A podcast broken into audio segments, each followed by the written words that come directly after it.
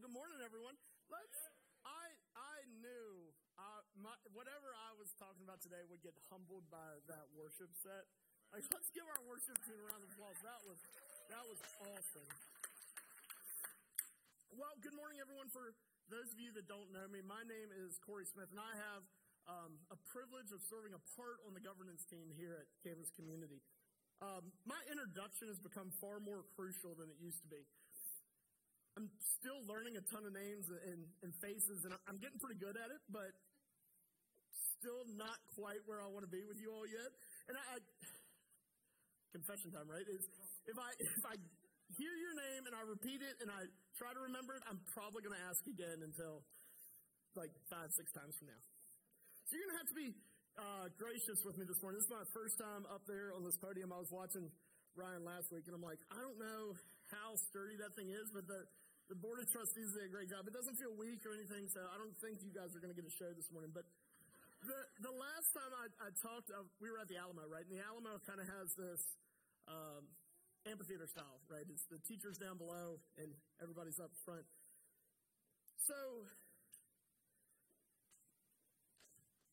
you guys kind of looked down on me as I was teaching it, as, as we worked through the lesson, and Ryan and Brandon and, and a ton of others that spoke at the Alamo. But so this this dynamic of me looking down on you feels weird. So like, be gracious with me and give me a little bit of grace in that. That, and I'm to look straight in the lights. Ryan and Brian and Matt gave me like pointers, and it's like to look back and not at the spotlights.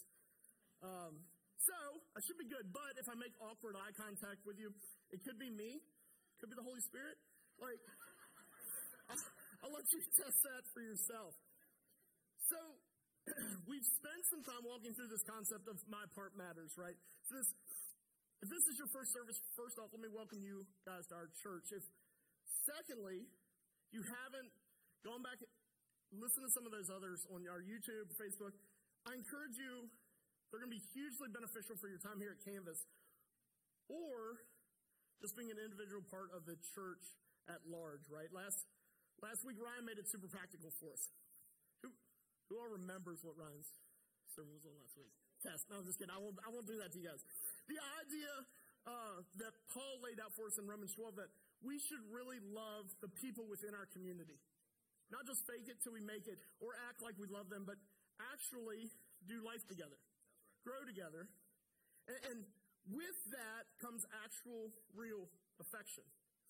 I'm going to try to, I'm going to try my best to wrap a bow on this series. Or, being honest with you, grenade all the hard work and uh, like everybody's like, I can't even believe they let him up there. But today I, have titled this conversation we're going to have. It's we're going to talk about dedicated dependence on Jesus. Super practical last week. Now, big picture. And I like when I get to talk about big picture ideas because it doesn't come with a checklist, right? It doesn't come with a check, check, check. Yeah, me and Jesus, we're good. My life is totally dependent on Him. I like working in big picture ideas because it, it gives the Holy Spirit room to move, to wiggle, to mold and chisel, and, and to push each of us in the direction He would have us go. Right. But this is where I'll make it super practical for a minute. Is in this experiment that we've done in Winchester, in our city, right? Merging two congregations to hopefully serve the kingdom of God better in our city than together than we can do apart. Better together. So we've, we've used marriage language when we talk about this thing because that's what it felt like. A marriage between two bodies coming together to better serve the God we both worship. This is something I'm truly proud of. And I'm going to be super vulnerable with you guys real quick. Bro, I got emotional our first merge service together when this was actually something we were considering. Um, not because the worship team was rocking it. Obviously they were, right? Not because Matt and Ryan were driving this all star sermon. Not because I got to see all your smiling faces. But because I got to see the fruition of God's handiwork in our city and more specifically in our church. And that got me thinking the fruition of God's handiwork through us, right? I love having Jason up here. I love a hype man. The fruition of God's handiwork. That's right. through us, right? Can we can we throw fruition up on the slide? Let's see if that, how the transition. This stage is good. There we go. Let's see how that works out. Nope. Who we? Fruition? There it is. Okay. So fruition will be defined as the point at which a plan or project is realized. Or two, the state or action of producing fruit. So what's the, what's the first five letters in that word right there? Fruit. Just so happens what we're going to talk about today. But this, this idea is one that shouldn't be foreign to you. If you've spent any time in church, the idea that we have the privilege to participate in this thing that Jesus instituted here on earth, the church, should not be foreign to you. What we're going to do today is try to expand on that idea. It's not perfect, right?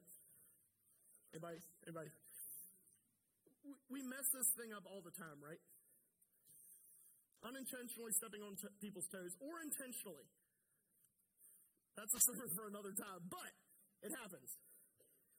Right? Because we're, we're messed up people. We're, we're not perfect people. We're coming together to do this thing for a perfect God. See, this idea that the Creator, the Savior of the universe, allows us to participate with Him in this thing called the church. So I've always loved this analogy that God's like this rock star CEO, right? And he's, he's built this amazing company. He's created this marvelous universe, and he pulls us into his office, and he's like, all right, guys, I want you, I want you to run this thing. And we're like, whoa, oh, whoa, whoa, whoa, whoa, whoa, whoa. Pump the brakes. Shouldn't you be doing this thing? And God's like, I will be through you, and y'all can't mess it up bad enough where I can't fix it. See, some of us through church history have tried to push the limits, but I believe a church that is faithful and obedient to God cannot mess things up beyond its repair but acts as a conduit for the world to see the God we serve. See, we've seen this. We've seen it from, from Genesis to Revelation. God chooses to be involved in this world, not by earth shattering moments. Sometimes they're earth shattering, sometimes they're delusions, and we got other stuff, but not all the time by earth shattering movements, but primarily it's through his people. Keeping our eyes firmly focused on Jesus and His Word to keep us aligned, remaining connected to the true vine. See, we're, we're a testament to that, right? In 2022, how many churches are humbly, humbly coming together to say, God, not our will, but yours? See, I've titled my sermon today, Dedicated Dependence, because, like Ryan says, any good teacher uses two words, same letter. I got you. So here I am. The, the worship team as like I said earlier, sang a song for us this morning entitled 10. And, and Tara gave the context for the song. And I'm, Tara, honestly, I'm just going to like give you my Bible and you can just read. You can just read whatever we got to talk about today. And I wish I could say that this is by coincidence. But you know what they say about coincidence? It's, it's not. So the question is, what does dedicated dependence look like? And more specifically, what does dedicated dependence in Jesus look like for us as individuals, our local church, and the global church as a whole? See, John 15 jumps into what scholars have called the farewell discourse. The farewell discourse gets its name because John's gospel, starting in chapter 14, has a hyper focus on Jesus' last week before his crucifixion and what knowledge Jesus wants to instill in his disciples the week before his death. For the, for the Canvas folks, you guys know I love context, so I want to I want to set the stage for you. In John 12, we'll see Mary anointing Jesus' feet with perfume, a prophetic exercise in obedience that Jesus says will prepare for his burial. Then Jesus triumphantly enters in Jerusalem in the back of a donkey, a fulfillment of Zechariah 9 9. Rejoice, O people of Zion. Shout and trump triumph.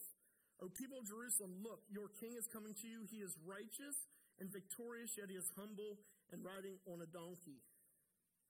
John chapters 13 through 17, and we'll kind of combine those and work through them. We'll recount Jesus' last week with his time with his disciples, training them, building them up, preparing them to build his church. So we're nearing that cross and resurrection time.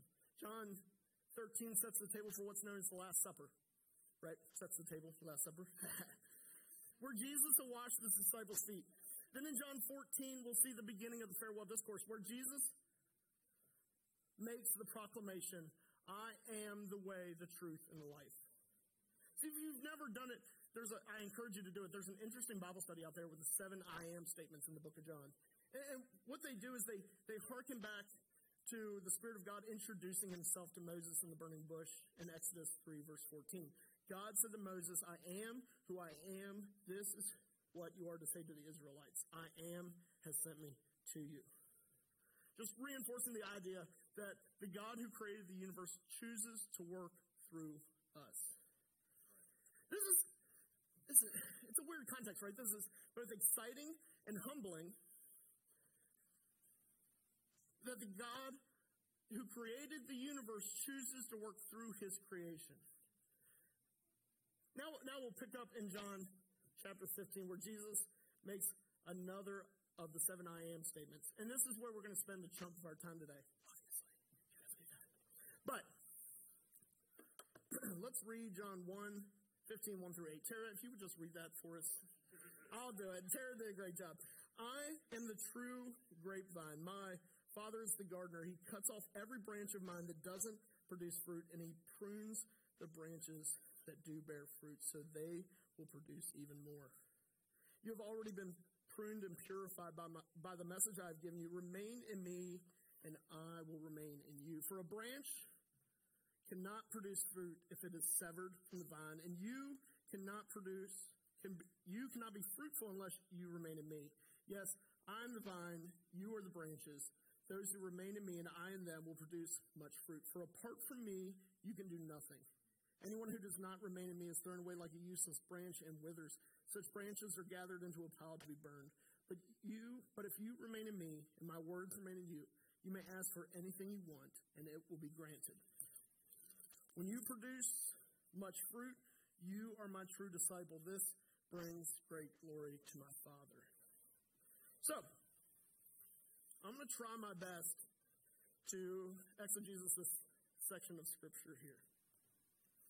See, if, if Jesus is the true vine, by rule of contrast, there must be other vines that are not the true vine, right? If Jesus is the true one, there's other vines out there. Um, see, this analogy of a grapevine would be something Israel would have understood from their scriptures, right? The Old Testament, the Hebrew scriptures. That throughout the Old Testament, you'll find references to a grapevine that refer to the nation and the people of Israel. Just a few for context. Jeremiah 2.21. I didn't make slides for him. saving Dave and Ryan some hard work this week. Um, but I had planted you like a corrupt vine in sound and reliable stock. How then did you turn against me into a corrupt wild vine? Got three from Psalms 80. We'll start at verse 8. You transplanted a vine from Egypt. You drove out the nations and planted it. Verse 14, return to us, God Almighty. Look down from heaven and see. Watch over this vine. Psalm 80, verse 16 Your vine is cut down, it is burned with fire. At your rebuke, your people perish. Hosea, Hosea 10, 1 through 2. Israel was a spreading vine. He brought forth fruit for himself. As his fruit increased, he built more altars. As his land prospered, he adorned his sacred stones. Their hearts are deceitful, and now they must bear their guilt. The Lord will demolish their altars and destroy their sacred stones. This is the picture of a vine, transplanted, growing wild, something apart from God's original design, was something the nation of Israel knew all too well. I'm going to share this last section, um, and it's Ezekiel 15. It's easily referenced against John 15. Um, and I think this is the section of scriptures that Jesus had in mind when he's sharing this lesson with the disciples, right? The, the disciples and, and people that were listening to Jesus would not have been ignorant to their Old Testament, right? They would have known these references. So let's take a look, if you will, at Ezekiel 15. I told Ryan I put a bookmark, and I'm like, I had Ezekiel and John reference, and I'm like, I'm going to find John pretty quick. These thin pages on this Bible that I can't really power to Ezekiel, so I'm going to save that one. But the top, the paragraph at the top of your Bibles is probably something along these lines. Jerusalem, a useless vine, or the parable of the worthless vine. And let's, let's read this. This message came to me from the Lord, Son of man, how does a grapevine compare to a tree? Is a vine's wood as useful as the wood of a tree? Can its wood be used for making things, like pegs to hang pots and pans? No. Can only be used for fuel. And even as fuel, it burns too quickly. Vines are useless both before and after being put into the fire. And this is what the sovereign Lord says The people of Israel are like a grapevines growing among the trees of the forest. Since they are useless, I have thrown them into the fire to be burned. And I will see if that they if they escape from one fire, they will fall into another. When I turn against them, you will know that I am the Lord. And I will make the land desolate because my people have been unfaithful to me. I, the sovereign Lord, have spoken. See, this rule, this rule of contrast is what we're going to go back to. Um, Jesus, if Jesus equals the true vine, there we go. If Jesus equals the true vine, Israel, Jerusalem equals a useless vine apart from God. And I don't want you to think, put this context on there. I don't want you to think Israel, Jerusalem. I want you to think Israel, Jerusalem, and church, right? That next, that addition to a useless vine apart from God. See, this, this idea of Jesus being the true vine sucks all the air and self righteousness out of Israel and the church. And it should suck all the air out of our self righteousness, right? See, if Jesus is the true vine, it's because he was faithful when Israel was not. See, if Jesus is the true vine because he was obedient even until death when Israel was not. So Jesus is the true vine because he was God incarnate, taking on flesh to do what the first Adam could not. How useless are we as a people, as individuals, as a community if our dependence, our dedicated dependence, does not come from being connected to the true vine. See, these were God's chosen people. They were descendants of Abraham, a people through whom God would show himself to the world. Deuteronomy 14, 2 says, You have been set apart as holy to the Lord your God, and he has chosen you from all the nations of the earth to be his own special treasure. See, Israel had a mindset that they were the vine, they were the chosen people, and they would be the conduit through whom God would bring the Messiah to save them from the world. Rather, God showing his faithfulness to creation would save the world through Israel in the form of the Jesus, the Messiah, the Savior of the world, not just Israel. See, church, I'll challenge you with this today. Do we have an Israel mindset? Have we become a useless vine, unconnected to the true vine, where we rely on religion, moral checklist, our own self righteousness to see fruit produced? Do we, do we view ourselves as the chosen people that God needs to save from this world? Or are we a people connected to a Savior that plans on saving this world through us? Dedicated dependence on Jesus, the true vine. See, I want to I want to stay on this thread. Now, I'm I'm no I'm no gardener. I'm a hunter. Even is Doc listening back there? Doc's not listening good. Uh, it's sometimes a poor hunter, but but not a gardener nonetheless. So if you're not a gardener like me, where are the Garvins at? Garvins right here, and I even put in notes for the Winsats. Talk to the Garvins, the Winsats. Also, Jason's hand up even. Talk to the gardeners of the congregation. But if you're not a gardener like me, what they will tell you is that a fruitful plant that is pruned is a more fruitful plant. See, the, the pruning cuts off what is a waste and what and pronounces more of the plant that is bearing the fruit. More gets more of the sunlight, more oxygen, more nutrients that it can use to better produce. See, versus us holding on to things that detract from the job that we have at hand? I, I have a sincere question for you, and I want you to be honest with me. Because I did it.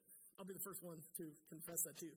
How many of you, when I read John 15, 2 and 3, if you were focused on that verse, your mind instantly flooded with things you hope Jesus doesn't prove? Or better yet, do we, do we dwell on the comfort, comfortableness of the here and now of these things because we can't imagine what Jesus has in store for us if he prunes us? Church, I have a problem with mediocrity.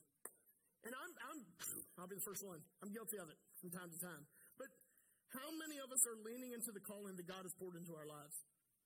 How many can sincerely say that? How many of us are willing to be pruned to see the kingdom of God flourish? How many of us are comfortable doing only what needs to be done to be called Christians? I'm going to stop there before I get any emails. Ryan at canvascommunity.church. But I, I, promise you, church, the comfortableness of the here and now does not compare for what God has in store for us when He comes to dwell with His people. Dedicated dependence on Jesus is a commitment and a vision to see things done for the kingdom of God through us, not under our own power or authority, or, but Jesus's. A people who work through God's love, not for God's love. An idea that we as a people are the city on the hill, the salt of the earth, the light in the darkness, the image bearers that represent our God to a world that desperately needs a saving knowledge of our King and Lord Jesus. But not, not only a saving knowledge, but hands that feed, feet that carry, hearts that love the poor, the widow, and the orphan. So the kingdom of God isn't built within these walls. This is the ring corner. This is uh, the locker room. This is the urgent care where we come to get patched up where the, the real game, the real um, battlefield is out there. This is where we get iced down, take a drink, and, and, and get sutured up before getting sent back out there to throw some punches or to take some punches. I think Ryan left his soapbox up here. Here, here's this but let's, let's think about that. Dwell on that. We're going to come back to that, but let's jump back in for nine for now. John 15, 9 through 17. I'm still in Ezekiel. That's why.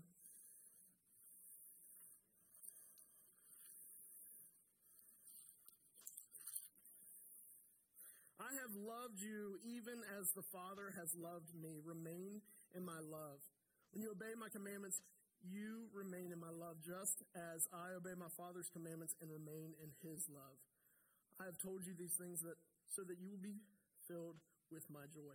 Terry did a great job with that. There's there's a little thing after this next sentence. It's called an exclamation point. I get ridiculed for using it all the time, but it's to show excitement. And I lost my place. Yes, your joy will overflow. This is my commandment. Love each other the same way I've loved you. There is no greater love than to lay down one's life for one's friends. You are my friends if you do what I command. I no longer call you slaves because a master doesn't confide in his slaves.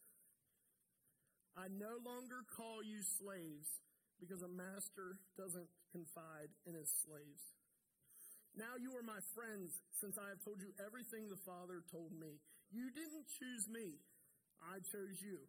I appointed you to go and produce lasting fruit, so that the Father will give you whatever you ask for using my name. This is my commandment love one another. So there's, there's two points I want to make on this last section of Scripture. Point one is this. We put Deuteronomy 14.2 back up. This is chosen people language. This is the renewing of the covenant that God had with the nation of Israel. You have been set apart as holy to the Lord your God, and he has chosen you from all the nations of the earth to be his own special treasure. This is now church language, right? An idea that we are God's covenant people as well. Not doing away with the nation of Israel, but in addition to. We've been grafted into the vine. You have been set apart as holy. I'm going to ask that first question again. Do we view ourselves as the chosen people that God needs to save from this world? Are we the useless vine? Or are we a people connected to the true vine, to Jesus, who is reconciling all things to himself, making his enemies a footstool under his feet, and has chosen us to be his representatives to his creation, willing to be clipped and pruned of the things that drag us down, so that the parts of our person that truly crave the things of Jesus can be pronounced. Point two is similar to the first. This is covenantal language. this is covenantal language, and I'll start again in verse 9. I have loved you even as the Father loved me. Remain in my love. Jesus, how do we remain in your love? Verse 10 When you obey my commandments, you remain in my love. Well, Jesus, what is your commandment? Verse 12 This is my commandment. Love each other the same way I have loved you. Verse 17 This is my command. Love each other. So told a lesson at our t- near the end of our time at the Alamo on the Shema. How many people are familiar with the Shema? All right, that's right. So the, the theme of my Shema sermon was that listening, real listening requires a response. When I asked my kids to clean their room and they didn't do it, how many people know that? That struggle. And they didn't do it, I'll ask, why aren't you listening to me? What am I really asking? What, what's kind of the root of my question there? I'm, I, I'm not asking why your ears did not receive the waves that my voice was making. My question is, why didn't my command receive a response? This is what Jesus is asking of us here. Remain in me, and I'll remain in you. Remain in my love by following my commandments. My command is to love one another. How do we exemplify listening to Jesus' command? By responding to it. What did he ask us to do? Love one another. Do we do a great job at it? no. Sometimes we get out touch from that. James 1.22 says, Don't just listen to God's word, you must do what it says, otherwise you are only fooling yourselves. I am the chief among sinners when it comes to this verse. I know it. I know it. You can you can talk Bible verses to me. I know it. Am I doing it? No. I'm only fooling myself. Dedicated dependence on Jesus is hard. I'm still working on it. But I have no doubt in my mind that it's fruitful. But how can I how can I say with confidence that it's fruitful? Because I've tasted it. I've had inklings of moments where I've spent time with Jesus. I'm sure you have moments too.